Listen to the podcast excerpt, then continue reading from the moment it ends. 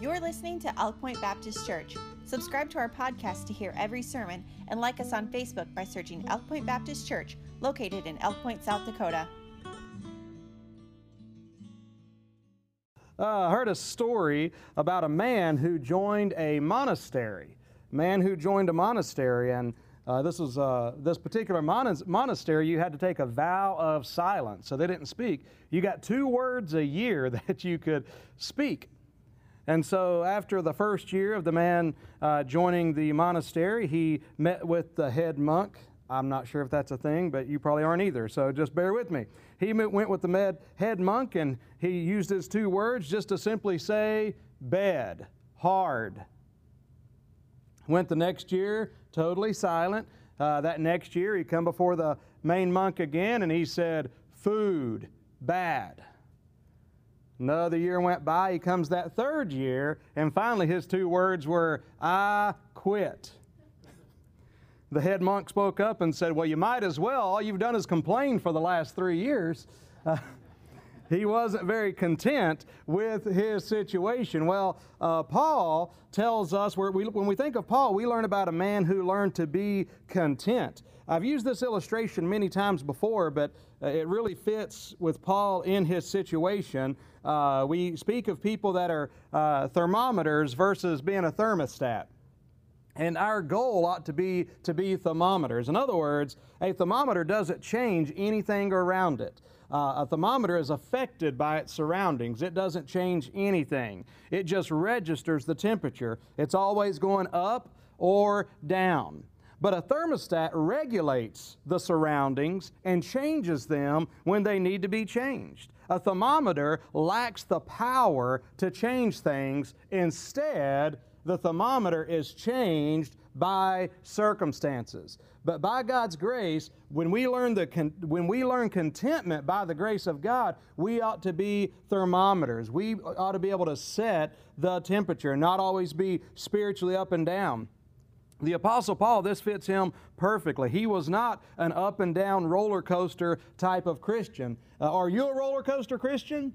Uh, and or have you ever been a roller coaster Christian? Can I ask that? Because you're looking at somebody that one time in my life I was a roller coaster Christian. Uh, man, I had some. Re- I mean, when I when I was up on the the top, I was just look out, Ron. Man, there's Jesse. Woo! You know, I'm just on fire and everything. But things go back down, and all of a sudden, where's Jesse at tonight?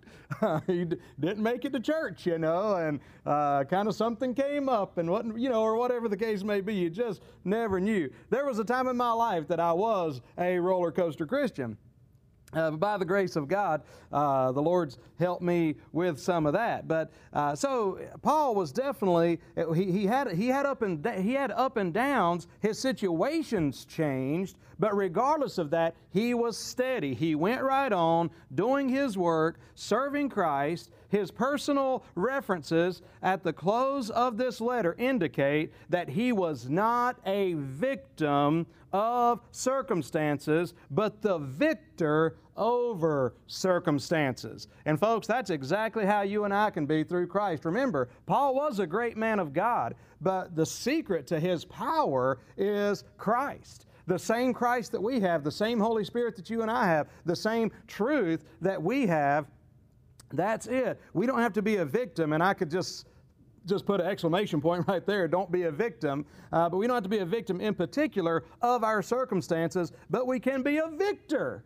over our circumstances. Notice some of these cool things about Paul here in Philippians chapter number 4. Notice in verse 11, he says this Not that I speak in respect of want. For I have learned in whatsoever state I am, therewith to be content. I've learned this. Uh, so he said this. One of the ways he got victory over his circumstances is he learned to be able to say this I can accept all things. I can accept all things. Notice in verse number 13, the Bible says, I can do all things through Christ, which strengtheneth me. So he says, I can accept all things, I can do all things. And of course, the, the idea behind that verse is we can do whatever it is, all that God would have us to do. Uh, you know, I, it's, it's not God's will for me to be able to dunk a basketball. I finally gave up on that dream uh, a month or two ago. Uh, but I, I, kept on hoping and trying, but it's just not God's will. So I, I can't use this verse and say, but I can do all things through Christ. I can dunk that basketball. And believe me, if for some reason God wanted me to, and I, and I, and I should back up there. I have, I have actually dunked many times, Tyron, and he's not going to believe this, but I have dunked, yes, I have. Uh, and I have actually been in some slam dunk competitions, and I, and I beat a fellow pastor in a slam dunk competition. Uh, but since he was the pastor of the church, Brother Jeremy Simpson, if you're out there, uh, he, uh, he said, Oh, we'll just call it a tie, which means I won. There's one caveat, though. We changed the standard. we lowered the standard a little bit. And uh, in other words, we went from nine feet to about six or seven feet, you know. And so I can dunk a basketball, but not on a standard hoop. All right. Uh, so.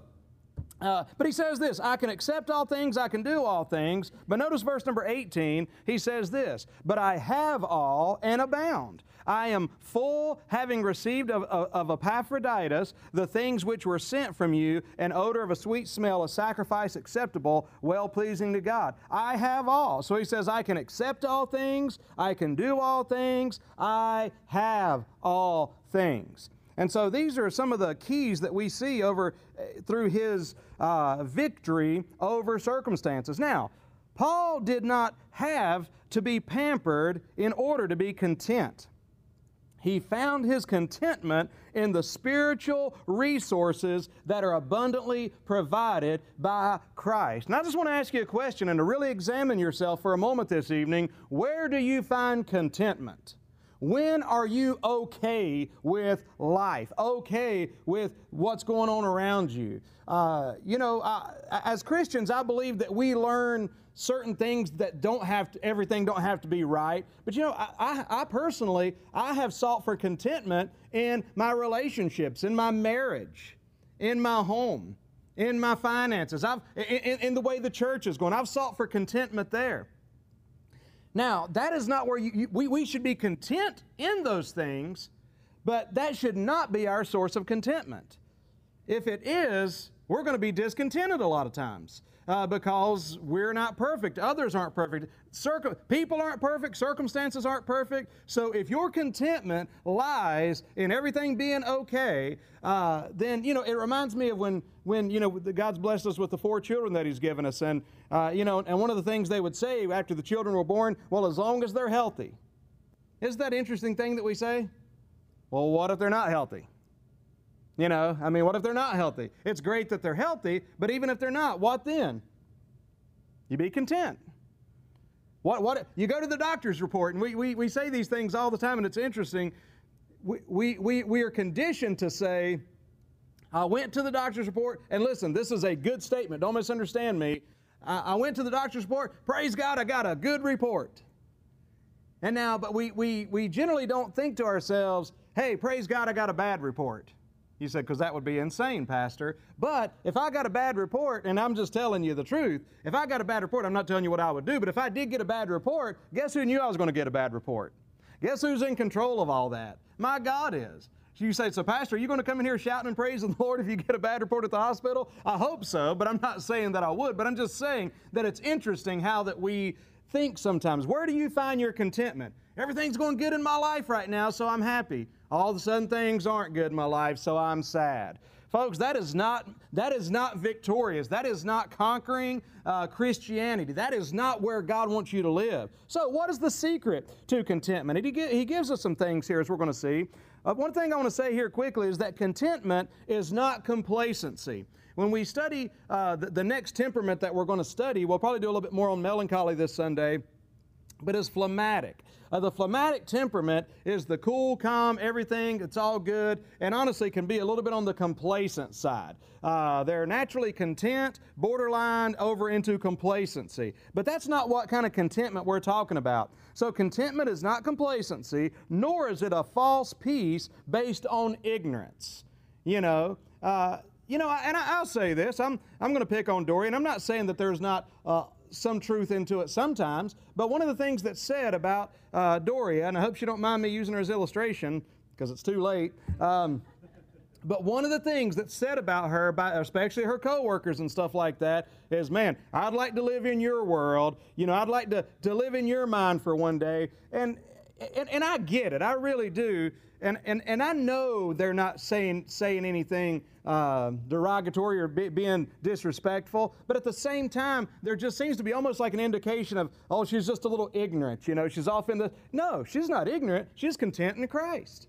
Amen. She's just okay. Uh, she, see th- she sees things through a different prism and a different perspective. And so contentment is not complacency. It's not based on ignorance. The complacent believer is, un- is um, a complacent believer is unconcerned about others, while the contented Christian wants to share his blessings. Contentment is not escape from the battle but rather an abiding peace and confidence in the midst of the battle.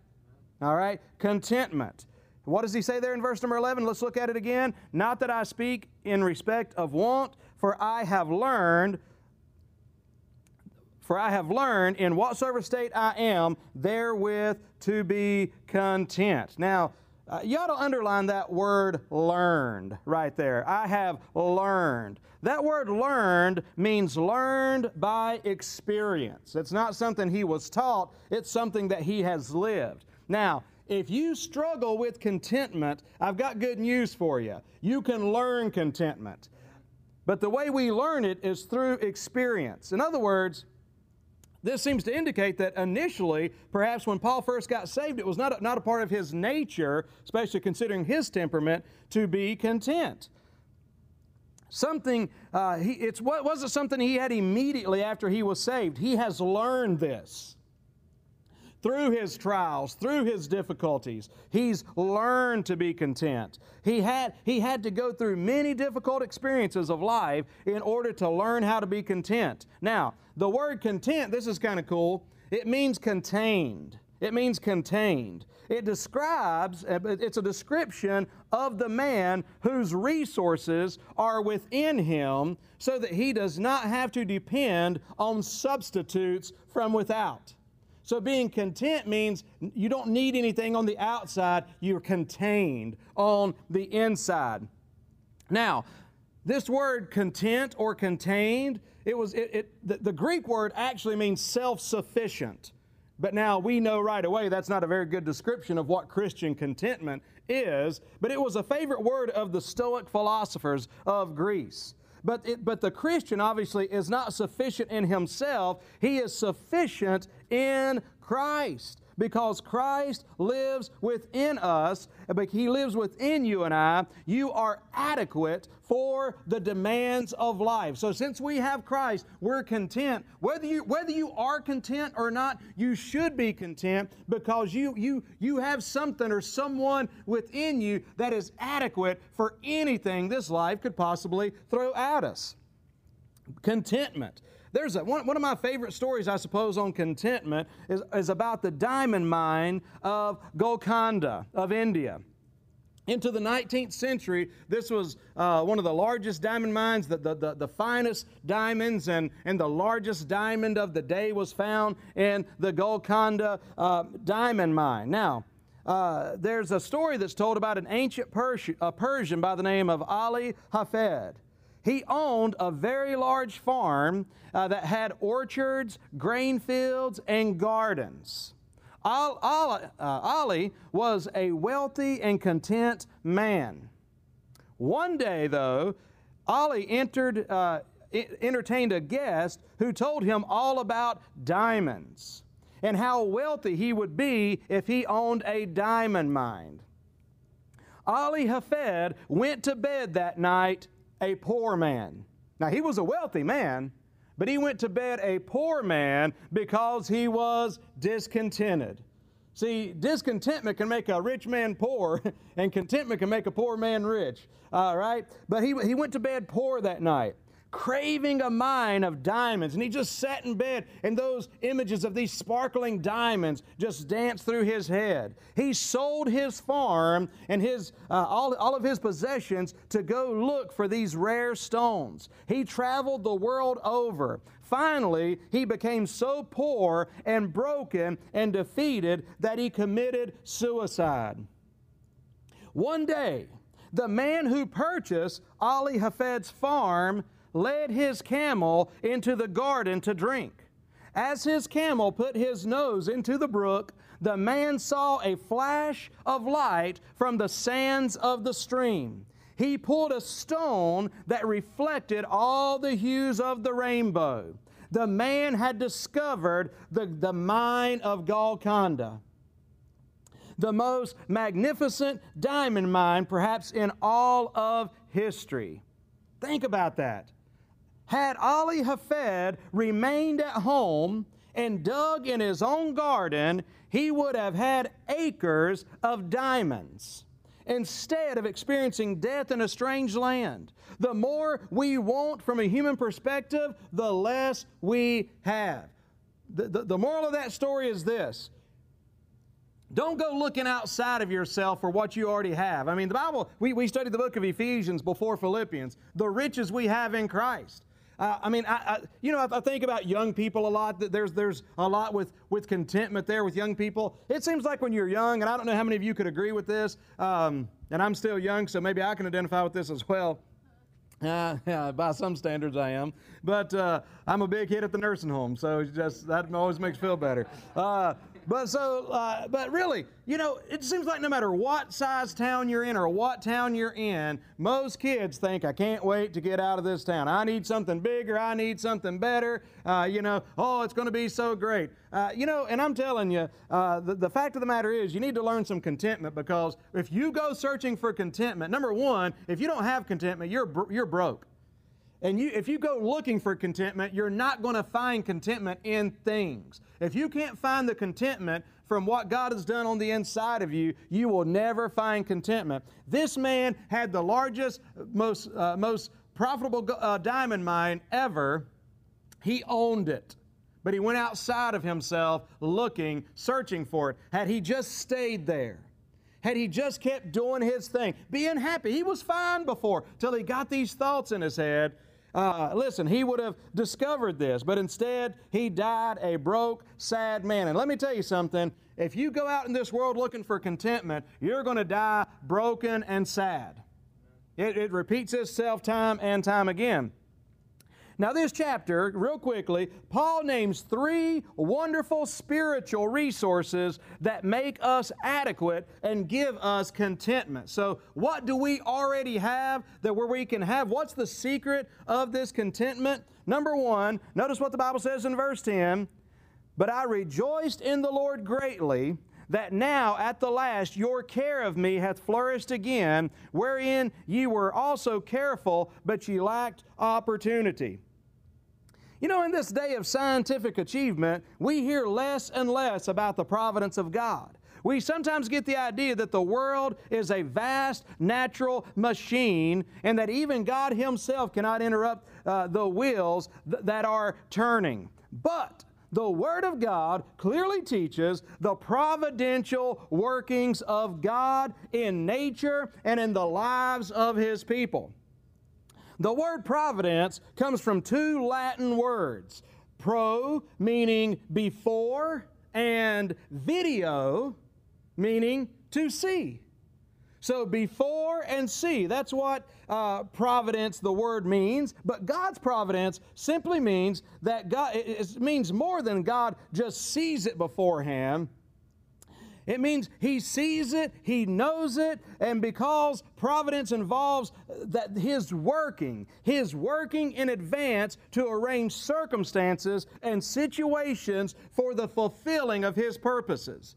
Now, always remember this when we're talking about providence, we're talking about sovereignty and things of these nature. Uh, always you can never use one rule to violate another rule. Uh, God's sovereignty and God's providence never never violates God's uh, God's rule of um, man having free will. So, but God is able to see ahead and He knows what man is going to do. Remember, He does not force man to do anything. Now, there, there are situations uh, within the, the, the world of uh, politics where He'll set up kings and He'll do things of this nature. Um, but especially in regards to one's salvation, we know that God uh, allows uh, His, His Spirit and His truth to work. He, he'll or- orchestrate circumstances to give people an opportunity to come to Him. But even, even in the midst of the world where people are not making decisions, I just want to be very clear to say this, because I know I'm not being clear over the last 30 seconds there, but that not everything that happens is the will of God. I just want to make that clear. Now, I've said that many times, but it needs to be said because there are some people that hear about sovereignty, they hear about providence, and then they sit back and say, why would God allow these things to happen in our world, in our country, in our life? Why is God doing that? Why did, why did God want this to happen? God didn't want it to happen. God allowed it to happen. Not everything that happens is God's will. You say, is that true? Well, go back to the very first man and woman. Was it God's will for Adam and Eve to sin? Absolutely not, because he told them not to take of the fruit. But they did anyway. So from the very beginning, they did not do what God's will was. But here's the thing about it with God's providence, He's never caught off guard. He's never caught off guard. He's never surprised. He knows what men are going to choose, and then he works around that. And so he wasn't caught off guard uh, off guard in the garden. He's never caught off guard. So he orchestrates circumstances and for his purposes and for, for, the, for his glory and for man's good. Now, one of the great illustrations of this story, of course, is Joseph, which, as many of you know, is my, uh, one of my favorite uh, text in all the Bible, Joseph. Uh, but man, you think about the providence working in his life. You know how how he was the beloved son of the Father, and how his how his brothers uh, sold him to be a slave, but uh, providence took him to uh, Potiphar's house, uh, and then all but something bad happened there. you know, he was falsely accused. He spent 10 years in prison, but providence followed him there, and he obtained favor in that prison, and he was a blessing. And the Bible says along the way that God was with him, the Lord was with him all that time. And I promise you one thing good thing about providence, good thing about whatever we go through, God is going to be with you. Amen. Just like he was with Joseph. But then providence led the butler uh, and the, uh, the butler and the baker uh, into the prison. And just one thing led to another, and you can see to where ultimately one of the greatest statements on providence ever is that you meant it for evil. You meant it for evil. Your, your free will worked what you meant for evil, his brothers, but he says God meant it for good. See, God's providence is always out ahead. Hallelujah. I just got to stop right there because sometimes, man, you ever get, has life ever given you a curveball? I mean, as I mean, uh, you know, have you ever been surprised? Have you ever been knocked back on your heels or knocked back on your back I mean, uh, but here's the good thing God never is. I'm telling you, God's providence is with us. Amen. God's providence is working. God sees what we're facing. And I'm telling you, hallelujah, He's going to work. And He's not figuring out what He's going to do. Man, I'm telling you what, He knows what He's going to do. And I'm telling you, that's why we can be content. We can be content. Why? Number one, because of the providence of God. The providence of God, the overruling providence of God. He said, God sent me to preserve life. See, think about the lives, I mean, the nations that were saved because of Joseph. The providence of God. See, many Christians today have the opportunity, and, and just like with Paul, I'm sorry, I'm back up here. Of course, another great verse on providence is Romans 8 28. And we know, and we know that all things work together for good to them that love God, to them who are the called according to His purpose. God in His providence has caused the, the church at Philippi to become concerned about Paul's needs. So that's why we're going to this verse. They cared about Paul. Why? Because God, God knew Paul would end up in prison, Paul could say, Well, what am I going to do now? But Paul didn't need to worry about what he was going to do now. He knew he was in God's hands, and God knew he was going to be there. So he laid a burden on this church at Philippi to, of concern, and as a result of that, his needs were met as these people responded to uh, the working and the leading of the Holy Spirit of God. They had, they had been concerned, but initially they lacked the opportunity to help. Many Christians today, many churches have opportunities, but they lack concern. There's some that have concern but lack opportunity, but there's others that have opportunity but lack concern. And may, you know, I'm glad we got a church that's concerned, amen. And I was just thinking about that. You know, we were looking to boost our missions program right before, um, you know, COVID did derail some of the things that were on track, but again, God, God in His providence knows all about it. Uh, but man, we were just about to have a vote to take on more missionaries. I, I, I was talking to Junior Haley. He's a missionary in Belgium, faithful missionary. He came to the church back years ago, if you remember him.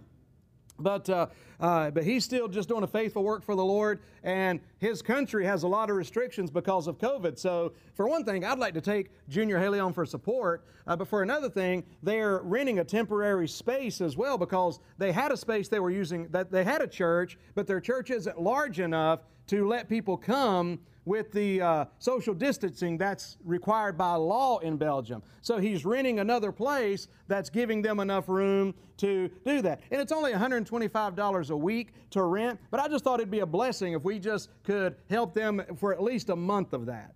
You know, take them on for support and then send, uh, you know, 125 times four.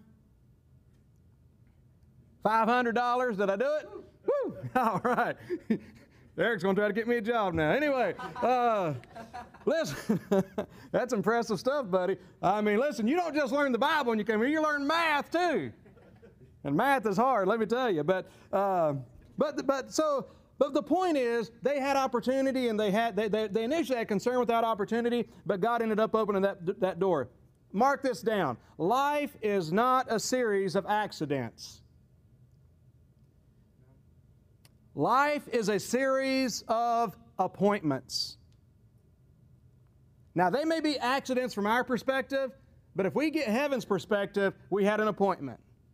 We had a divine appointment. It looks terrible. Paul being beaten, Paul being thrown in jail, Paul being shipwrecked. But he's like, yep, that's, you know, we, we got our calendars on our phone. God has his calendar, and there it is. You know, yep, okay, that's, uh, uh, June 26th, and here's the appointment I've got for Jesse. And it's going to be tough, but I'm going to give him grace, and he's going to be stronger. Uh, I'm going to strengthen him. I'm going to bring him through. I mean, uh, we've got appointments, not accidents. That's exciting to me, man. I, I'm glad. I just got to stop and say, woo, because nothing else will do. Because my life is in God's hands. Your life is in God's hands. No accidents, appointments. Amen. Nothing sneaking up on God, sneaking up on us, sure. But remember, the whole, the whole point that's emphasized repeatedly in this book and in the New Testament and in Ephesians is in Christ. Rejoice in the Lord. Amen. See, my life is in the Lord. And so, man, it's just good. So, so therefore, one of the secrets, one of the secrets to this contentment, to, to contentment, is the overruling providence of God. I like what the Bible says in Psalm 32, verse 8. The Lord says, I will guide thee with mine eye. His providence, He's seeing it. I, I will guide thee with mine eye. Abraham called God Jehovah Jireh. We know that means the Lord will provide, but it also has an idea of Jehovah will see to it. That's the idea. Same thing. He'll provide, He'll see to it. Amen. And uh, not only that, I like what the Bible says in John 10, verse 4. And when he putteth forth his own sheep, he goeth before them. See, the Lord's not prodding us along, the Lord is leading us. Amen. He leadeth me. Oh, blessed thought. Oh, words with heavenly comfort fraught. Amen. Where'er I go, where'er I be, uh, still tis God's hand that leadeth me. Y'all, would y'all rather me sing it than just say it? All right, listen. Uh, he leads me. Preacher, I'm going through a tough time. The Lord's been through it first. Amen? Amen? I don't understand these circumstances. Hey, I'm walking through the valley, but there's good news. Thou art with me. Amen. Hallelujah. so, one of our encouragements, one of our resources is the overruling providence of God. Can't you just rest in that? Can't you just ride in that? I mean, man, I'm glad I'm in Christ. Okay, so one resource is for contentment is the overwhelming providence of God, or the overcoming, the overruling uh, providence of God. The second thing is the unfailing power of God. The unfailing power of God. Look at verses uh, uh, 11 through 13. The Bible says, Not that I speak in respect of want, for I have learned in whatsoever state I am, therewith to be content. Uh, I know I know both how to be abased and I know how to abound. Everywhere in all things I am instructed, both to be full and to be hungry, both to abound and to suffer need. I can do all things through Christ, which strengtheneth me. See, Paul's quick to let his friends know that he's not complaining. His happiness does not depend on circumstances or things. His joy comes from something far deeper, something apart either from poverty, poverty, or prosperity. To say that's why I got it made. Poverty or prosperity. yeah, prosperity. I'm going to need an interpreter in just a moment, amen? All right, listen, uh, because think about it. Most of us have learned how to be abased. We get abased, we get kind of knocked down to the base, we get uh, going through tough times. Well, we know how to turn to the Lord during those times, don't we? But boy, a lot of times it's a challenge on the other side. He said, I've learned how to be abased and to abound. See, I've, I've even learned when things are abounding in my life, I've learned even then to be content, not with those things, but in Christ. Because it can be easy to, to be content to a certain extent when everything's going bad and you just got to trust the Lord and He's going to bring me through. But if we're not careful, we can be, become to be content. See, Paul learned how to, uh, to be abased as well as abound. Um, see, prosperity, somebody said this prosperity has done more to damage believers than adversity has. That's an easy statement right there. That's not a profound statement whatsoever, is it, if you think about it? Prosperity has done more to damage believers than has adversity. adversity. Uh, Revelation 3.17, I am rich and increased with goods and have need of nothing. you know, it reminds me of the story, and, and, don't misunderstand me here. I thank God for the blessings He's given us in this country, so don't misunderstand what I'm saying right here. But I will say this I, I just, it, it stuck with me so often how that, I believe it was in Romania, there was a, a group of Christians that were taking a mission trip over there, and their response when they got over to this portion, part of Romania, I mean, they were so poor. You know, this is those, those parts of Eastern Europe where a lot of times people are trying to get shoes. I mean, it's wintertime, people don't have shoes, they don't have food, uh, and uh, but then, man, you go to church. You go to church, you see what God's doing in church, you see what God's doing through the Christian lives. But our perspective as, as, as American Christians a lot of times is, man, those poor Romanians or whoever they may be. But then one of them come back with the Americans to America, and after being here for a while, Bob mentioned praying for revival. You know what they said? They said, These poor Americans. These poor Americans. They have it all but they don't have, uh, you know, th- th- that touch, that desperation. Now, we can have it. Uh, amen. Don't, so don't, you know, uh, we, we just have to learn not to place our contentment. I, I'm, I'm not, I'm not, don't be trying to make me feel guilty about something, all right? God's blessed us in this country, and I'm just going to say thank the Lord for it. Right? That's not the problem. The problem is us putting, if, if we put contentment in that, and we don't have to put contentment in it. We don't. There, there was plenty of very wealthy people in the New Testament that God used greatly.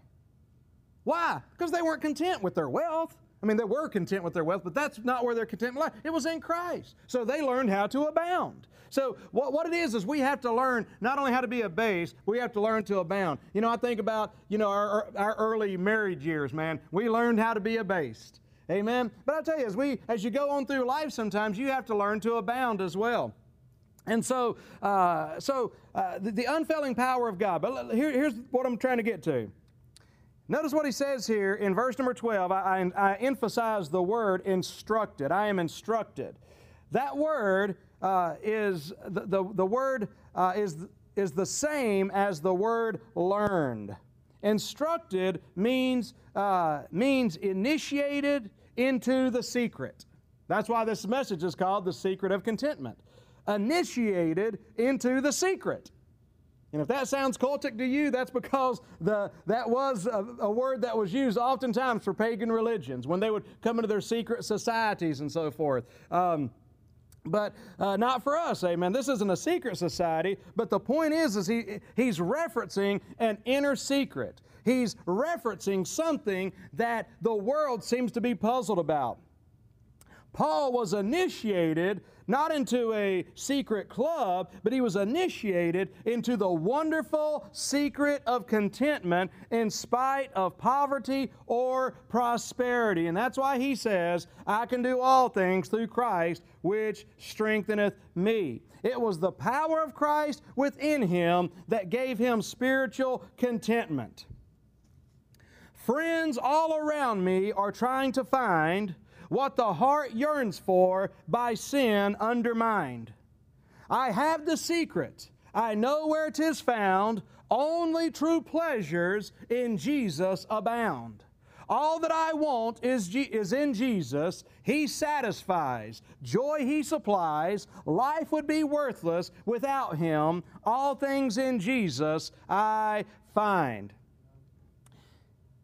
So I'm instructed. There's a secret here. What's the secret? And, and again, it's not a secret. We're sharing it right now. Uh, but for so many people, it is like a secret because they're just so convinced that it's outside when it's really inside, especially if you're saved. If you're not saved, come to Christ. Find contentment, amen. You're not, and, you know, we, we were praying for a dear friend during prayer request, and when we had altar of prayer and so forth, a person that had tried religion, therefore they, they, they thought, well, that's not it. Folks, it's not about religion, it's about Christ. It's about knowing Jesus as your Savior. We're talking about a, a personal relationship here, not trying to keep the rules of some religion.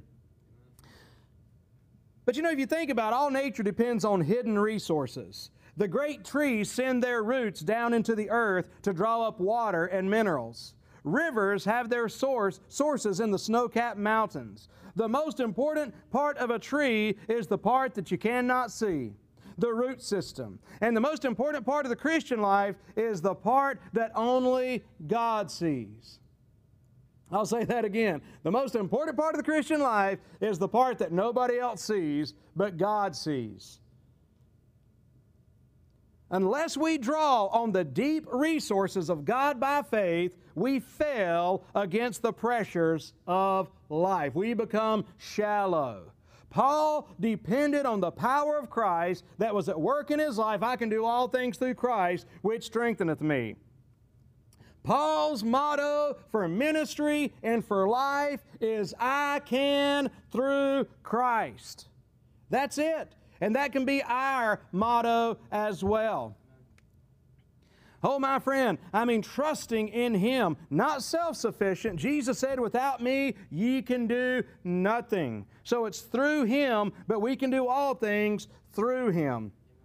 Contentment. So the one, one uh, secret of contentment is the overruling providence of God. The other is the unfailing power of God that we have working within us. The last, the last one that I'll not expound on is the, ex, the unchanging promise of God. The unchanging promise of God. That's verses 14 through 20. So I'm going to skip that for now. But you can mark it down the unchanging promise of God. If God promised it, He will come through. Amen. So, how are you in the area of contentment? Does, does certain things, and, and you know, what I feel like as a Christian is that we, we can be on these certain levels of growth in our life. I really think that as we go through life, we really do learn not to find contentment in things that we once did. I feel like that can that our out, where, we look outside for contentment, uh, those options for us slowly uh, dwindle down as we go on in Christ. But I think sometimes we may just have a one or two things now to where we still look for contentment. Overall, you know, this isn't well, that's fine, I'm content in Christ. This isn't going well, that's fine, I'm content in Christ. That's not going well, but there's that one thing, that one relationship that one circumstance that when it arises, you're no longer content. You're worried. You're outside of yourself and you're forgetting about the overruling providence of God. You're forgetting about the overcoming power of God and you're forgetting about the unchanging promise of God. Uh, you know, sometimes it's a lot, a lot of it's about perspective. And if we could just get the right perspective, the right paradigm, now, look, you know, as we look not at the things which are seen, but at the things that are not seen. I heard about a pilot that would fly out of Charlotte, North Carolina and head west. And if you fly out of Charlotte, North Carolina and head west, it's not too long till you're flying over the Appalachian Mountains. Uh, you know, that's, that's like one of them things you listen to people that say, oh, isn't it Appalachian? No, if you're from there, it's Appalachian, all right? Uh, we're, we're from there. Let us call it what we will, okay? Uh, anyway, the Appalachian Mountain, sorry. But uh, flying over the mountains, and you could call it Appalachian if you want to. You're a Yankee, it's fine. Okay, you can get by with it. But uh, but he'd fly over those mountains, and uh, and every time he would he would pause and, and just be so distracted, and you could just see him just kind of looking out as he'd fly over those mountains and go by. And, and every, every flight back and forth, uh, he would do that. And his co-pilot finally asked, he said, why does it, why every time, you know, he, he figured he was looking at the mountains because they're beautiful, but is there more to it than that? He's like, well, he said, somewhere down there, he said, there's a creek. There's a creek that runs right through those hills right there. And he says, when I was a little boy, he said, I would sit in that creek, and he said, every once in a while a plane would fly overhead. And I would think to myself, man, I would sure like to be up there. There's no other place I'd rather be than up there. He wanted to be a pilot from, the, from a very young age. He said, but now here I am, and I got to the plane, and now, when I'm flying over that little creek, he said, I'm looking down and thinking to myself, man, I'd give anything just to be down there. Ain't that right? That's how it goes sometimes. Uh, and uh, d- don't, don't waste your life looking for contentment in other things. Find your contentment in Christ. If you don't know Christ, I'd love to introduce you to Him. Amen. He's a wonderful friend, He's a wonderful Savior. It's His will for you to be saved. Uh, he wants you to, uh, to, to find forgiveness of your sins against God. He paid the price to do that. He loves you so much that He went to the cross to pay death's uh, penalty. And if you just turn your heart to Him today, He'll save your soul, amen. And you can find this contentment. Child of God, you can learn, amen. Paul said, I've learned. It's a process, but I'm learning to be content, amen. That's why he was finally able to say to, to me some of the greatest words ever. You know, after praying three times, he just said, Most gladly, therefore, will I suffer. Most gladly, therefore, I'll take this thorn because He's with me. Amen. All right. Well, God bless you. Thank you for being here tonight. Are there any uh, closing questions or comments?